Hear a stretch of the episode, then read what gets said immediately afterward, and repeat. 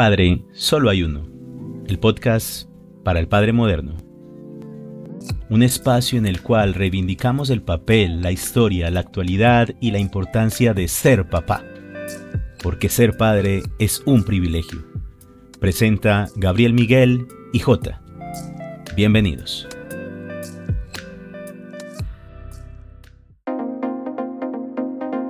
Hola a todos y todas agradeciéndonos por permitirle llegar hasta ustedes con este proyecto de podcast llamado Padre Solo hay uno. Esperamos que el contenido que en este podcast queremos compartirles les sea grato y de ayuda. El día de hoy vamos a hablar de lo que es, lo podemos llamar antes de la paternidad. Lo que podemos decir de este episodio y por qué quisimos traerlo desde este punto es porque somos seres en sociedad y desde nuestras diferentes etapas hasta la adultez y hasta que somos padres, todo lo que vamos viviendo desde que somos niños tiene que ver y va forjando y va construyendo lo que es nuestra paternidad, aunque nosotros no lo veamos, no, tal vez no lo veamos de, de esa manera. Desde este punto, queríamos estructurar el episodio en tres subtemas, que son la niñez, la adolescencia y la adultez.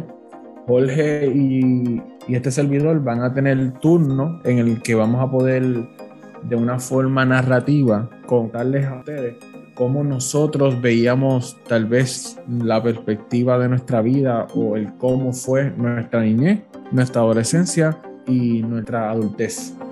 Jota, compártenos cuál es tu, cuál fue el texto que, que, pudiste extraer de los relatos de, de, de tu madre, de tu niñez. Gabo, muchísimas gracias. Pues mira, Hablar de mi niñez a los 39 años pues resulta un tema eh, complejo, dado que pues durante los primeros años de la vida de cada uno de nosotros, el cerebro como que está tan conectado con generar hábitos indispensables para la supervivencia que resulta muy normal no recordar qué pasó en esos primeros años de vida. ¿Quién nos dio el primer juguete que nos gustó? ¿Cuál fue la experiencia que nos enseñó el significado de dolor? ¿Cuál fue el color que más nos gustaba? Entonces, dada esa imposibilidad, de recordar verazmente mi niñez, hice pues una valoración desde aquellas anécdotas que en reuniones familiares, en conversaciones con mi madre, a través de fotos y videos de esa época, o a lo sumo con pequeños flashbacks que vienen a la memoria, eh, se suman para dar una imagen de lo que fue mi niñez. Y pues tristemente debo decirles que el resumen pues no resultó muy feliz que digamos. Fueron varios sucesos traumáticos que resulta muy difícil hablar de alguno que fuera significativamente bueno aunque seguro lo hubo. Cuando tenía alrededor de dos años, sufrimos un accidente de tránsito, mi madre, mi padre y yo, que casi mató a mi mamá, la tuvo limitada totalmente durante mucho tiempo, pasó de un coma a una cama, donde yo a esa corta edad era como que casi su única compañía mientras mi papá trabajaba, en unas condiciones pues económicas muy básicas y en un contexto cultural y de sociedad muy precario. A partir de allí pues todo siguió como el mismo curso. Eh, en, el mismo sentido de vacío, de limitación. Empezó el miedo a la pérdida porque mi mamá casi se muere, de soledad y una dinámica familiar que era prácticamente inexistente.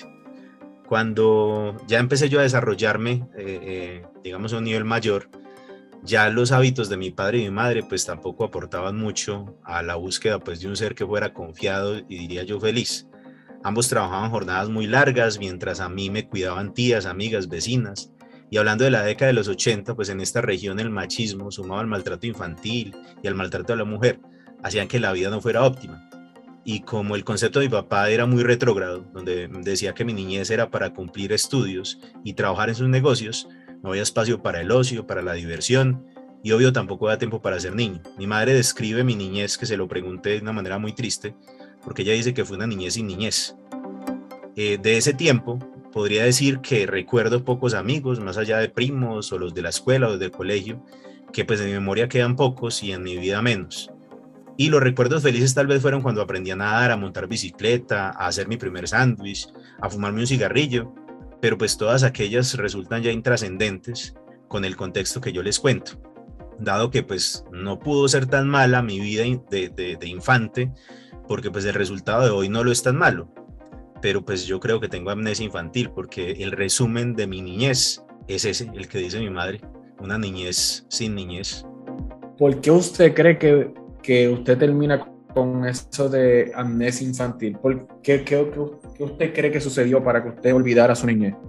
Mira, yo, yo creo que los eventos traumáticos hacen que uno eh, y que la mente del subconsciente traten de, de ocultar ciertas cosas a la memoria presente. ¿Por qué? Porque el, cerebro siempre está pendiente de, la supervivencia y aquellos eventos que resultan traumáticos son más fáciles de recordar que los no traumáticos, pero al ser más fáciles de recordar, generan de alguna manera incapacidades. Y yo siento que tengo amnesia infantil porque fueron tantas dinámicas en esa primera parte de mi vida, tan difíciles de sobrellevar, que hicieron que me olvidara de ellas. ¿Por qué? Porque ahorita cuando les cuente de la adolescencia, el contexto era otro, pero también hay muchos episodios de mi, de mi adolescencia que, que yo no recuerdo.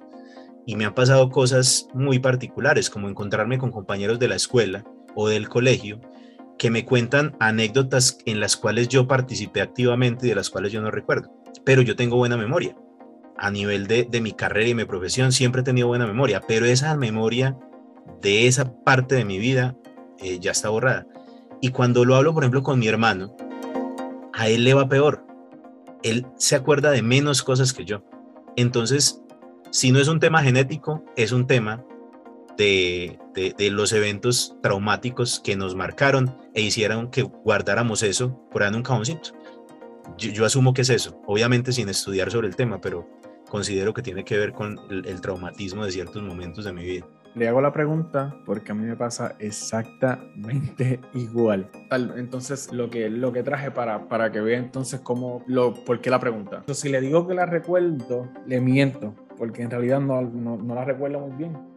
Independientemente, algunas cosas sí las recuerdo bien. Compartí mucho con mi abuela materna, adoraba ir donde mi abuela paterna, ya que era un ambiente totalmente diferente al que estaba acostumbrado, ya que mi, mi, papá es de República Dominicana y mi mamá es puertorriqueña. Cuando yo iba a compartir con, en, en República Dominicana, era en una zona de campo. Yo estaba acostumbrado a una zona rural y cuando me llevaban al campo yo me sentía libre. Donde yo vivía aquí en Puerto Rico yo no podía salir a la calle, pero allá yo podía correr por donde yo quisiera. Eh, entonces era como un cierto de sentimiento de libertad y de creatividad. Era porque como mis primos hasta cierta edad, hasta cierto punto no tenían las, las posibilidades que tenía yo. Ellos no tenían los juguetes que tenía yo, no tenían los videojuegos que tenía yo y ellos se, se las tenían que inventar y decir, wow, mira, yo tengo tantos juguetes en casa y a veces yo ni los uso ni nada. Y, y estos primos míos como que no, prácticamente no, no tienen ni, ni una cuarta parte de lo que yo tengo y, y, viven la vida totalmente diferente. Entonces tal vez ellos añoraban lo que yo tenía y al revés yo añoraba lo que ellos tenían. Entonces esa dinámica se, se, se daba súper bien. Con mi abuelo, con mi abuelo paterno no tuve la dicha de compartir. Él estaba muy enfermo y mi papá y mi mamá me llevaron con dos meses de nacido y a los pocos meses él murió. Con mi abuelo materno disfruté muchos pasatiempos que eran de él, como eran los autos y los deportes. Puedo decir que fuera de mis abuelos en esta etapa eran, eran distantes las demás relaciones. Eh, lo que eran mis padres y mis abuelos eran las, las personas más cercanas Traigo el entorno porque es importante en los niños, aunque entiendo que es indispensable. En lo que mi hogar refiere, no recuerdo mucho esos primeros años. Creo que comencé a crear recuerdos cuando mi hermano nació y en verdad que no me acuerdo prácticamente nada. Sí puedo ver fotos, sí me acuerdo de dónde vivíamos, sí me acuerdo de algunas cosas, pero no sé por qué, pero al nacer mi hermano fue como tal vez no tenía con quién jugar y eso empezó a, a crear momentos felices o momentos de alegría. Entonces ahí fue que empecé a una cosa con la otra, aunque tampoco son muchos. Por la parte de mi hogar, mi madre es una mujer bastante inocente, trabajadora, tan buena que raya en lo sumisa. Por otro lado, mi padre es un hombre trabajador, fuerte y estricto, rayando lo ignorante. En ese tiempo solo vivía un panorama imaginario de familia perfecta, bien actuado por todos. Mi hermano y yo solo jugábamos a ver quién rompía más, más objetos en la casa, a quién hacía más pirotas en la cama o a quién se sabían más los diálogos de las películas animadas. Pasábamos más tiempo en casa de nuestra tía, que era quien nos cuidaba, que en nuestra misma casa. Expuestos a muchas situ situaciones que no eran las mejores, pero mis padres tenían que trabajar. Ese es el típico, la típica línea de que todo está justificado pues porque tenemos que trabajar, no se puede hacer más nada, hay que trabajar, hay que traer dinero a la mesa. ¿Cómo marcó todo esto mi adultez? Bueno, muy pocos recuerdos bonitos de esta etapa, las cosas fueron empeorando con el tiempo. La inocencia se fumó a muy temprana edad, tuve que aprender de adultos, tuve que escuchar consejos de personas no cercanas, e incluso tuve que empezar a defenderme y a crear el juicio y, de, y dejar de confiar en todo. fue la etapa tal vez más difícil porque no tenía las herramientas para enfrentar las situaciones que tenía de frente. Como quien dice, empecé un rol de adulto aún siendo un niño.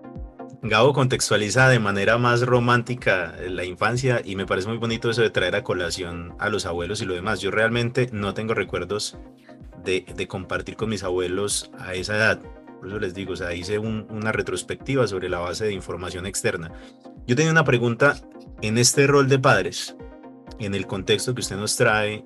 ¿Cuál es la tarea más importante de nosotros como padres para poder mantener la inocencia de los niños el tiempo que debe durar la inocencia de un niño? Yo entiendo y he aprendido con mis hijos que la inocencia de los niños va a, ser determinada por la curiosidad de él. Siempre y cuando él no esté expuesto a situaciones en las que él no tenga que preguntar, todo va a depender cuando él empieza a preguntar. No se le debe engañar a los hijos, porque los hijos se enteran de todo. Ese mundo imaginario de los padres de que piensan que porque los hijos...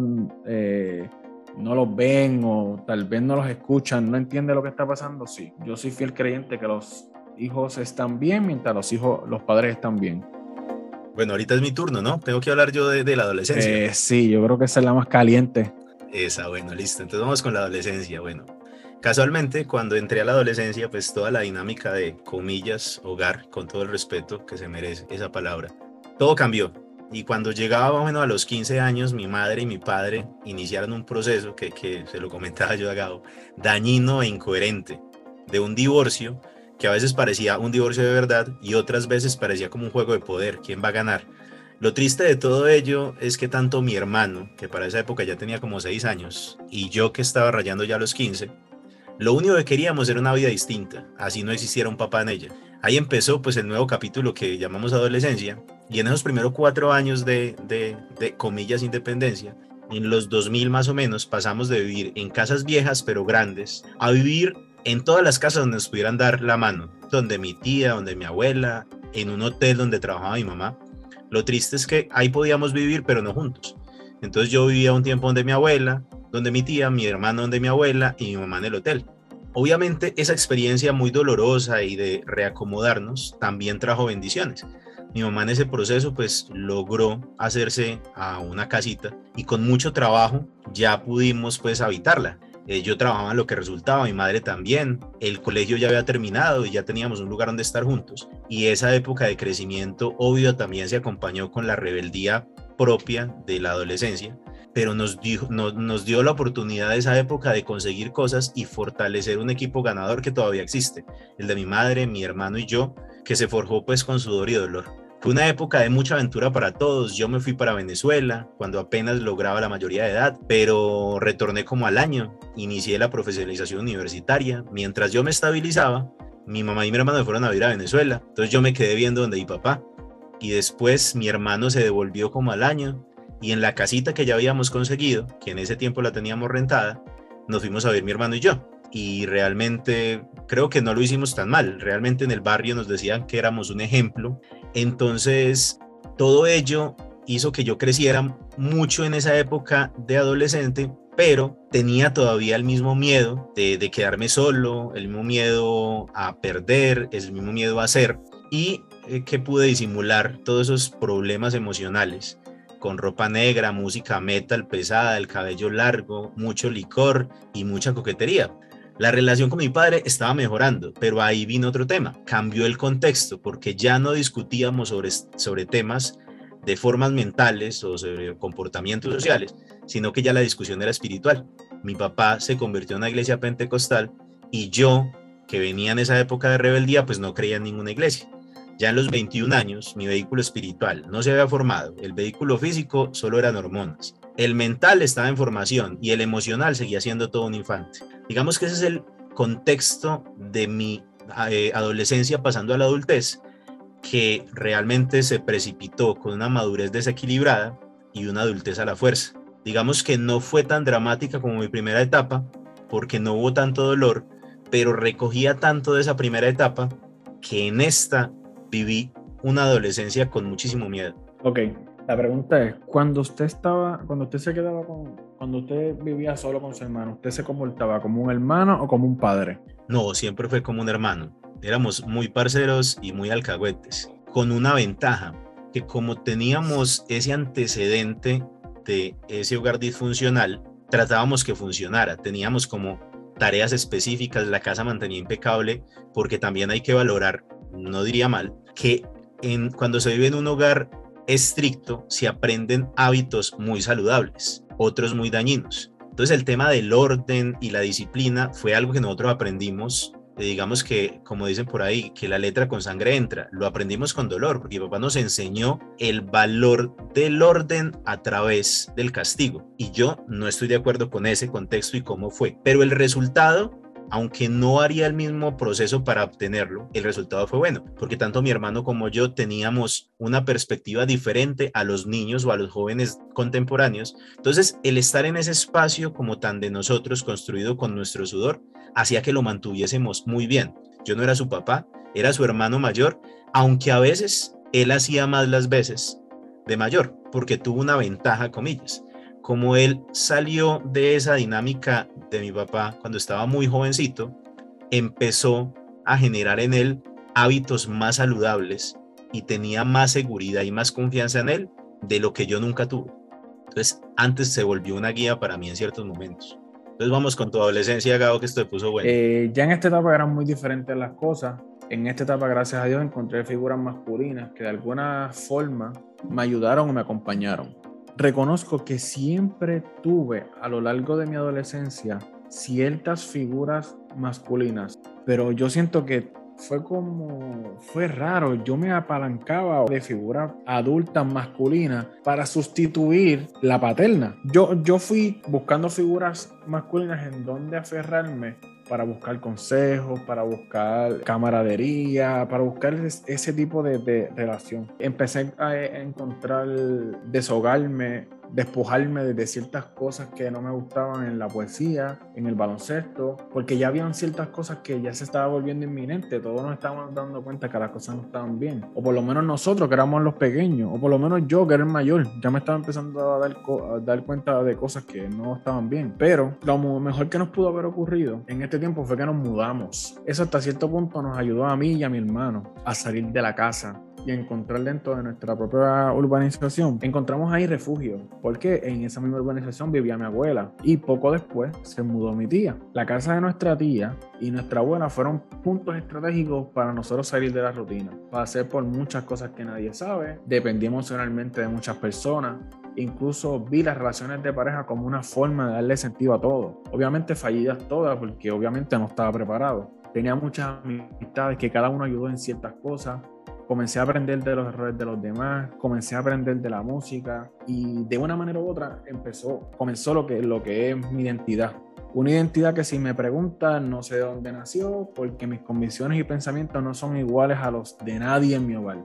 Por un montón de tiempo mi padre y yo nos enfrentamos en múltiples ocasiones, pero eh, no era yo quien tenía que tener esos encuentros, era mi mamá. Y no fue, lo, no fue lo mejor para mí en ese momento porque eso me llenó de mucha frustración, ya que yo sabía que hasta cierto punto yo tenía razón y que si se seguían las, si se seguían mis órdenes o si se hacían las cosas como yo pensaba, las cosas podían ser mejor, pero qué voluntad o qué fuerza tiene un adolescente que no tiene poder adquisitivo, no tiene poder económico, no tiene ni siquiera voz para decirle a alguien que es su adulto, que es su dependiente eh, económico, que haga algo yo estaba tomando acciones de adulto apelando a lo justo y correcto y la realidad es que fueron años en los que yo dejé de hacer todo lo que yo hacía. Lo único que no dejé de hacer fue estudiar, pero yo literalmente no hacía nada más que defender a mi hermano y a mi mamá. Entendía o asumí una responsabilidad que no me tocaba a mí y empecé a defenderlos sin tener condiciones para poder defenderlos. Yo te entiendo, Gabo, porque a mí me pasó eso cuando mi mamá tomó la decisión de, dejar a mi papá por fin. Fue porque yo tuve un primer enfrentamiento con él y ella dijo, listo, este es el punto de referencia, ya va a haber acá sangre, dejémoslo acá. Yo quiero hacerte una pregunta con respecto a eso. Yo, yo siento, y no voy a decir tu dolor, pero siento empatía con todo lo que tú me cuentas. Pero dado que tu hermano y tú pasaron como por toda esa, toda esa dinámica juntos, la perspectiva de tu hermano en relación a la perspectiva tuya de esa época es similar, es distinta o cómo la ve él? Bueno, yo te voy a decir cómo yo creo que él lo ve, que porque es muy difícil yo poder hacer un juicio y decirte que cómo él lo veía. Yo pienso que cada persona tiene su forma de cómo defenderse o cómo desarrollar el método de defensa. El mío fue olvidando, el de él haciéndose a la idea de que no está pasando nada. Mi hermano, como era muy, muy pequeño, o hasta cierto punto más pequeño que yo, como que se hizo de la vista larga. Como que él simplemente siguió viviendo su vida normal de niño, que era tal vez lo que yo debía hacer. Y simplemente, pues normal, él siguió y, mi papá llegó, se terminó saliendo y yo creo que para él no hubo mucho cambio. Yo creo que, que yo me llevé la peor parte de, todo el problema. La realidad es que siento que cada uno vivió las cosas de diferente manera. En ese momento yo me tomé el problema, yo me lo tomé a pecho y él simplemente siguió viviendo. No sé, tal vez mi hermano cuando tenga su familia, cuando, cuando construya más su vida, pues se va a dar cuenta de muchas cosas que ya yo me di cuenta. Pero hasta el momento yo creo que él todavía no, ha, no le ha tocado, la vida no, no, la, no la ha expuesto a que él se dé cuenta de, de cómo era ese problema en realidad. Muchísimas gracias ahí por, por la sinceridad, Gao. Entonces, no, pues voy ahorita con el tema de la última parte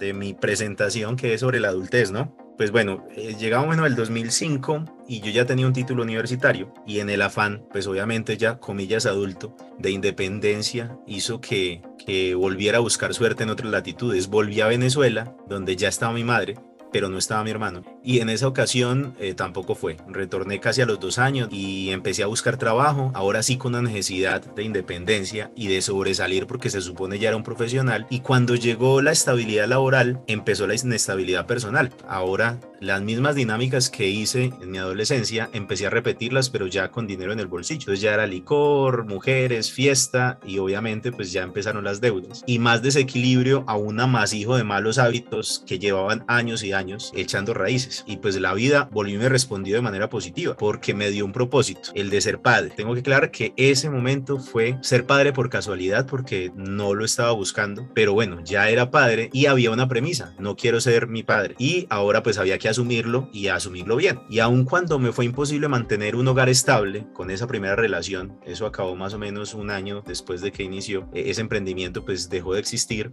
mis ganas de hacerlo bien por mi hijo me dieron un propósito. Paralela a ello, conocí a una maravillosa persona, a Erika, la que es mi esposa en la actualidad, también muy golpeada por la vida y con un hijo un poquitico menor que el mío, e iniciamos un recorrido juntos, sumando voluntades para formar eso que los dos habíamos soñado en nuestra niñez y que se llama hogar. En este, en este momento ya mi percepción de la vida pues era diferente. El equilibrio aún no era ideal, pero pues tenía muchas ganas de hacerlo bien. Y ella tenía mucha voluntad y más ganas aún de hacerlo bien, entonces eso permeó mi vida y me propuse pues lograrlo. Y esa unión de fuerzas hoy sostiene lo que con orgullo en mayúscula puedo decir yo, tengo un hogar. Es, en ese proceso pues pasaron muchas cosas, eh, dos pedidos de matrimonio, el primero falló, pues con ella misma, primero me dijo que no, eh, una mascota llamada Motis, un integrante ya nuestro que es Juan Felipe, esta historia se llama Los tuyos, los míos y los nuestros, una casa y muchas deudas más y muchos sueños y juntos hemos aprendido pues el papel que nos atañe a, este, a esta empresa que llamamos hogar y el valor y la calidad de si esto es una empresa, debe sacar un producto y ese producto son nuestros hijos y deben salir al mundo a representarnos bien un legado que sea real de seres socialmente correctos, dignos, éticos, pero por sobre todo humanos. Pero quiero hacer un zoom en un momento particular, trascendente, antes de esto, de, tener claridad sobre, sobre este producto que queremos sacar al mundo. Y fue algo que pasó en el 2011 el mundo pues se me vino abajo, los demonios de mi infancia se hicieron latentes, no presentes porque ahí estaban desde siempre, pero fue un año en el que tuve que afrontar una verdad y pedir ayuda psicológica y darme cuenta que en ese momento lo había perdido todo. Había perdido mi hogar, mi cordura y la poca estabilidad que tenía. Por temor a convertirme en mi padre, me convertí en él. Y cuando mi pareja se dio cuenta que la vida que yo le estaba dando era algo que ella no quería y no iba a permitir y cuando vio que mis malos hábitos se potenciaron y que la violencia y el maltrato psicológico estaban volviéndose el pan de cada día, tomó la decisión más acertada de nuestra vida que fue dejarme. Me dejó y no voy a ahondar en, en qué pasó y cómo lo solucionamos, porque gracias a Dios lo solucionamos. Lo que sí es que la ayuda que recibí en ese momento para afrontar esa realidad y enfrentando a mi padre a mis 29 años, porque fue el resultado de mi tratamiento psicológico darme cuenta que mis temores, mis miedos, mis fraquezas eran porque nunca le había dicho a mi padre qué pasó. Y ya con 29 años, eso estamos hablando de que fue hace apenas 10 años, pude ir y perdonarlo de corazón, recordarle todo lo malo que había generado en mi vida para que él se hiciera consciente de las oportunidades que tenía como ser y darle a él esa oportunidad de que se diera cuenta de qué había pasado para que nos hiciera tan difícil el camino de cara a este momento de nuestra vida. Poder hacer eso fue lo más liberador que a mí me ha pasado. ¿Usted cree que usted le tenía miedo o respeto a su papá? Literal miedo. Te lo resumo con una anécdota. Yo les contaba que cuando empecé a vivir con mi papá, la dinámica adolescente cambió porque ya no peleábamos por un tema de forma, sino espiritual. Y aún cuando tenía ya 26, 27 años, con un hijo, con familia, responsable de mí hace mucho tiempo, cuando él me decía, vamos a la iglesia, yo nunca fui capaz de decirle no porque no quiero. Siempre le decía no porque me enfermo, estoy haciendo algo. Hasta los 29 años le mentí a mi papá para no hacer cosas que él quería que yo hiciera.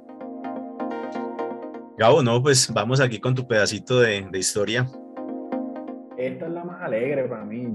Yo creo que eh, si nos vamos a, si, si, si habláramos un poquito más a fondo de todo, nuestras historias se parecen bastante, pero, pero es increíble cómo la narramos de formas diferentes. Yo quería ser grande, literal. Que mucho yo quería llegar aquí.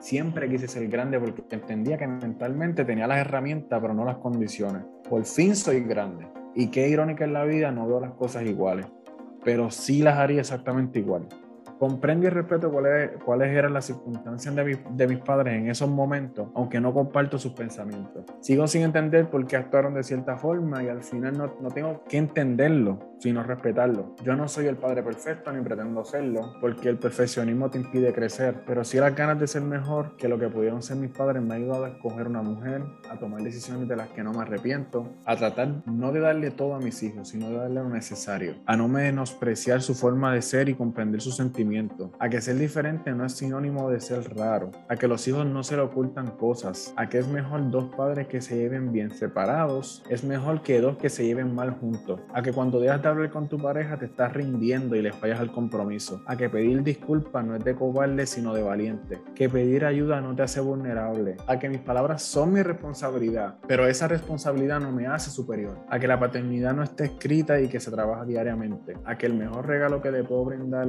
a mis hijos no es enseñarle el mundo a mi manera, sino darle las herramientas para que lo vea a su forma. A que el ser hombre no me da la, no me da la razón. A saber cuándo debo parar. A que mis hijos no tienen por qué obedecerme sin razones. Si no, se vuelve una dictadura. A que no debo cortarle las alas. Debo ayudarle a, crear, a crearle una. Son un sinónimo, un sinnúmero de cosas que aprendo y seguiré aprendiendo. Y solo quería ser grande para poner en práctica lo que tanto dije que quería hacer cuando llegara este momento. Sin miedo a equivocarme, el mayor de mis logros sería que mi, en mi vejez, tener la satisfacción que hice lo correcto con mi familia y que ellos lo reconozcan.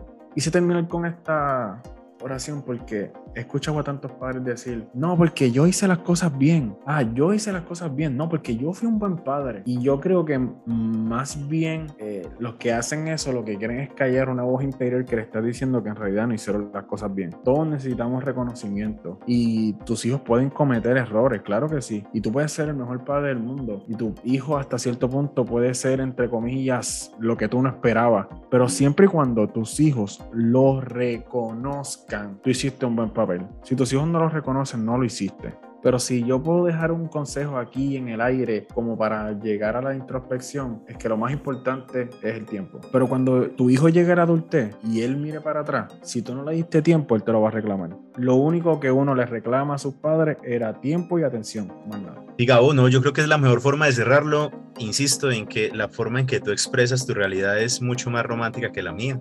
Espero no, no parecer frívolo con, con la forma en que lo expreso, pero yo en este sentido pues no tengo una pregunta final para hacerte, más que digamos que la valoración de que cuando escucho tus palabras me doy cuenta del porqué de este proyecto, mis ganas de dejar un legado para mis hijos. Y la mejor forma de describir el legado que se les puede dejar es eso, que realmente ellos cuando miren en retrospectiva vean qué fue uno como padre y como ser humano, porque nuestros padres desconectaron lo que era un ser social y un ser humano del papel de ser padres.